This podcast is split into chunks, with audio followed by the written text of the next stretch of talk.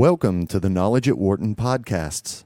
Knowledge at Wharton is the online research and business analysis journal of the Wharton School of the University of Pennsylvania. For more information, please visit our website at knowledge.wharton.upenn.edu.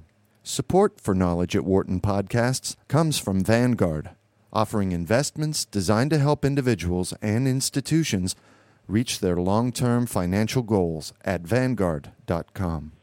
Hello, this is Kevin Werbach. I'm Assistant Professor of Legal Studies and Business Ethics at the Wharton School and also the organizer of Supernova, an emerging technology and business conference.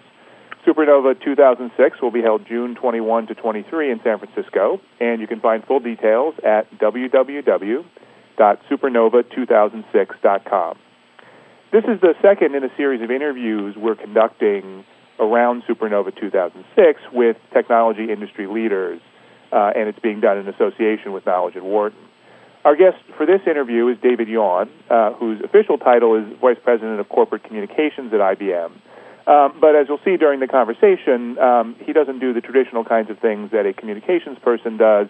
He's much more deeply involved in strategy and big ideas, and in particular right now is involved in a very innovative project which has to do with innovation called the Global Innovation Outlook. Which hopefully we'll be able to discuss at some length in this interview. So let me start, David, with the question about what innovation is, because obviously you hear corporations all the time talking about innovation, and I think IBM even did some research about just how that is, high that is on the list of priorities for most corporations. But I find sometimes that people talk about innovation without really having a good understanding of what it actually means. Yeah, I think we've seen the tendency, and we're all familiar with this, right? Especially, coming out of the last century and into this new one here, where I think historically people have associated innovation with gadgets and gizmos and new and different. And we're seeing a lot of evidence that the thinking is being transformed here in the early days of the 21st century.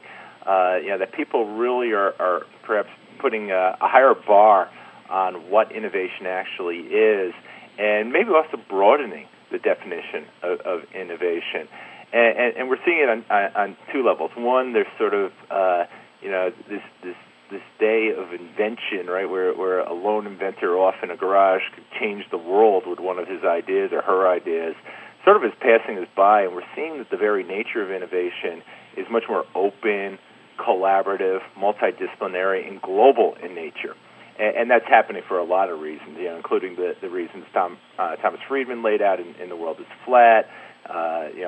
There's a bias, obviously, for that technology is enabling a lot of that with pervasive access to broadband, wireless technologies, the Internet, of course, sensors everywhere, and so forth. Sort of the barriers and borders to innovation and collaboration in particular have come down dramatically in the past 10 years. Okay, but if a company like IBM says it wants to be innovative, what does that really mean other than it wants to be successful? Well, I think it's delivering value for business and society. It's coming up with something that has substantive change, substantive and lasting meaning. And it's not just products and services anymore, right? It's business models, it's processes, it's policy.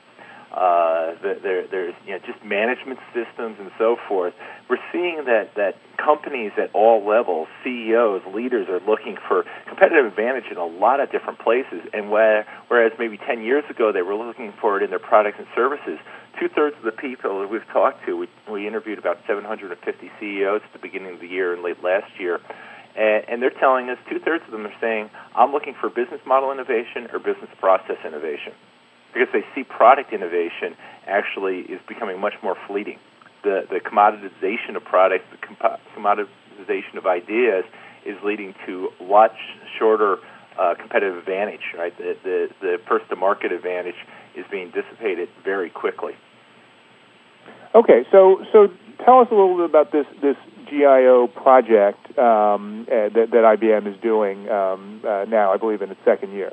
Yeah, the Global Innovation Outlook, something we started in 2004, And it really is a reflection of as we were sort of coming to this realization that the nature of innovation was changing, we asked ourselves whether our processes were changing to reflect that. The way that we go about surfacing new ideas, new insights, was that changing? And we realized that it hadn't. You know, on one hand, we'd have, you know, as you can imagine, at IBM, we have, you know, really entrenched and very powerful and persuasive forecasting processes. We do it with technology. Every year we produce something called the Global Technology Outlook that does a really good job of looking at trends in terms of performance, size, capability, and so forth. But it was sort of lacking, you know, an understanding of what the business implications were. And on the other side of our house, we're both a technology leader, and we're also the world's largest consulting company. Our consulting business, our consultants were producing things called industry points of view. And these were great looks at what was happening in the insurance industry, the automotive industry, financial services, and so forth. But curiously enough, they were lacking a discussion of what technology was enabling. So we said, geez, maybe we should bring together these two great spheres of expertise we have, bring together our world-class researchers, bring together our world-class business thinkers, and see what they can come up with. And that was the original premise behind the GIO, but we realized it was missing one ingredient. If it's open and collaborative, we needed to pull in what we call our innovation ecosystem.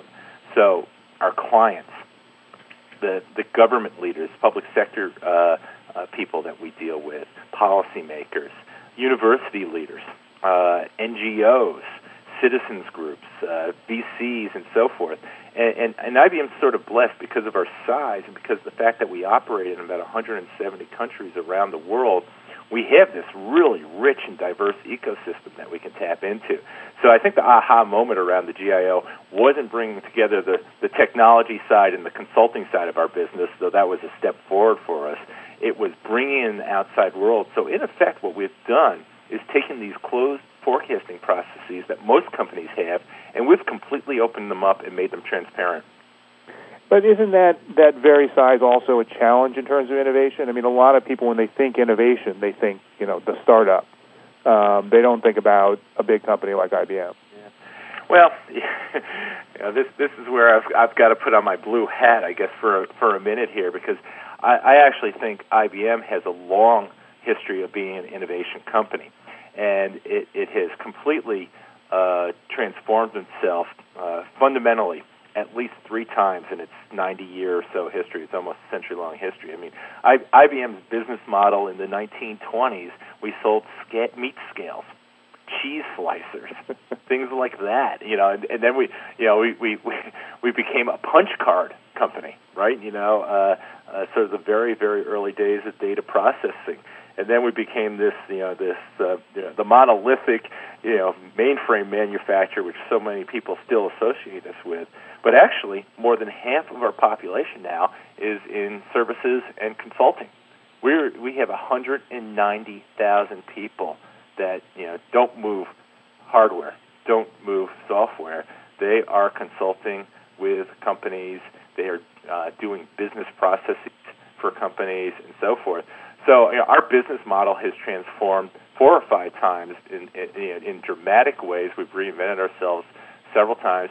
We've pioneered many things that are common business policies or practices today, whether you're talking about equal opportunity type things or technology. Many of the commonplace technologies that we still rely on today, the hard drive, for example, the relational database, even the cursor, laser eye surgery. Those are all things that came out of IBM's labs over the last 50 years or so. Mm-hmm. But if you've got that kind of innovation in your DNA as a company, then why do you need something like this Global Innovation Outlook, and why do you need to bring in so many other people? This ecosystem you talked about. Well, I think it's easy to become complacent and insular. And once again, few companies understand that the way IBM does, because we almost killed ourselves. We had our near-death experience in the 1990s, the early 1990s, and I think those who survived that at IBM understand, because we were closed, we were proprietary, we were siloed in our operations, and we weren't listening to what was happening in the world. And,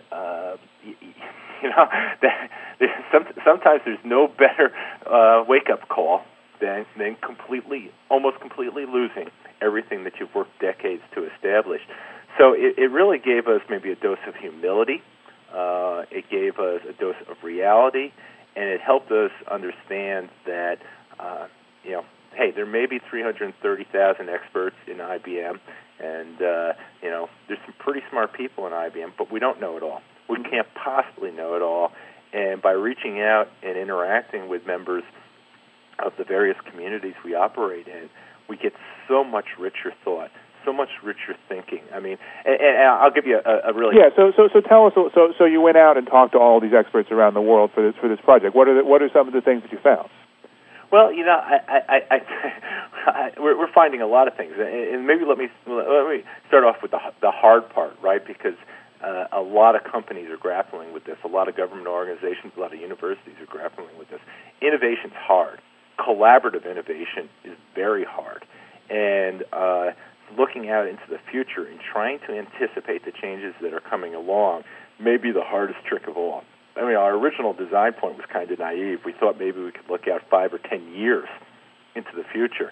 And the reality is, even when you get people together from a variety of perspectives and diverse viewpoints, you're lucky if you can get out 12, 18 months, because the problems and the challenges that we're confronting in this really dynamic world that we have, this fast-paced world where change is so prevalent, happening so fast, make it really difficult to really get a bead on what's going to happen, way down the line. So, what we're learning is there's nothing wrong with focusing in on near to midterm problems, and in fact, actually, maybe it's less about the next big thing or the next what, but more how right now, and that maybe there's thousands of next big things out there, and they just take on all different forms and slices. So what's happening is we're getting an opportunity to turn some of our established thinking on the side and upside down and inside out, and in the process, our clients who are participating in this, the universities are participating in this. Same thing happening. The other thing is there's a huge will on the part of businesses, governments, and universities to work together. When we first started doing this, we heard consistently across the board, thank God someone's pulling us together, because these issues can only be solved if we work together. The problem is right now there's largely will.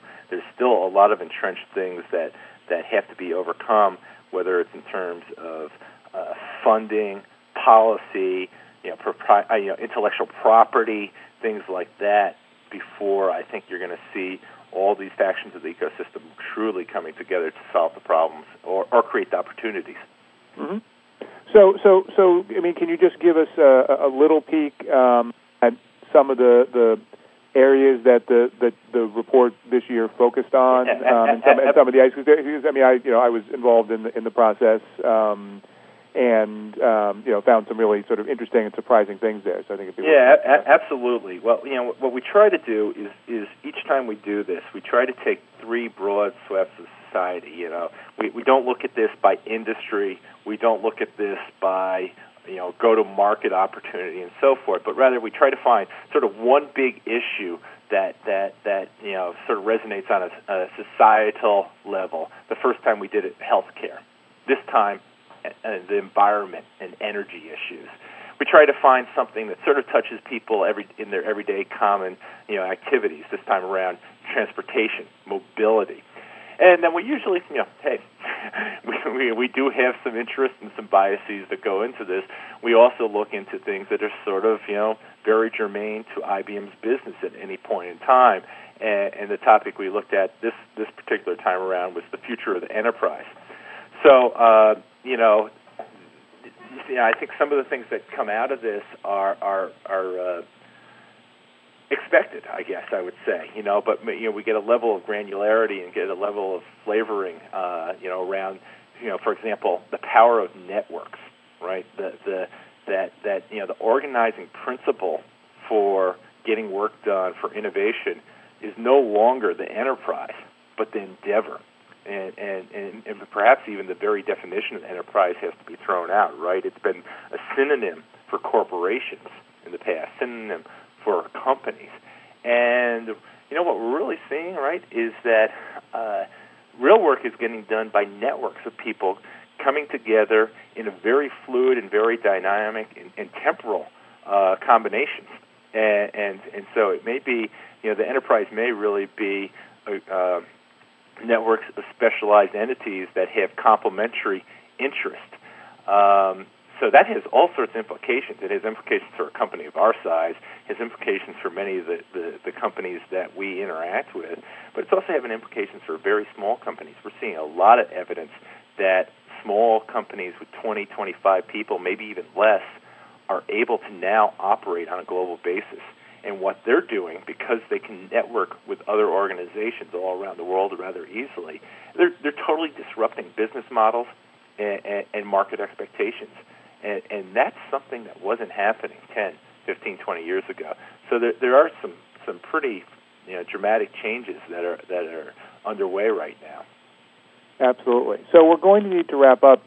David, could you just give people the URL if people want to go to the Global Innovation Outlook website? Absolutely. There's all sorts of other provocative material and ideas there. It's at if you go to ibm.com/GIO, it's pretty simple, www.ibm.com/GIO.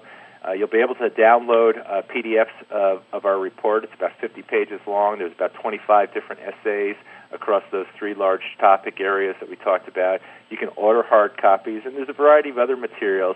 And we hope to keep the dialogue going. You'll find more information about how you can participate in the dialogue around both these issues as well as future topics that we may take on down the line.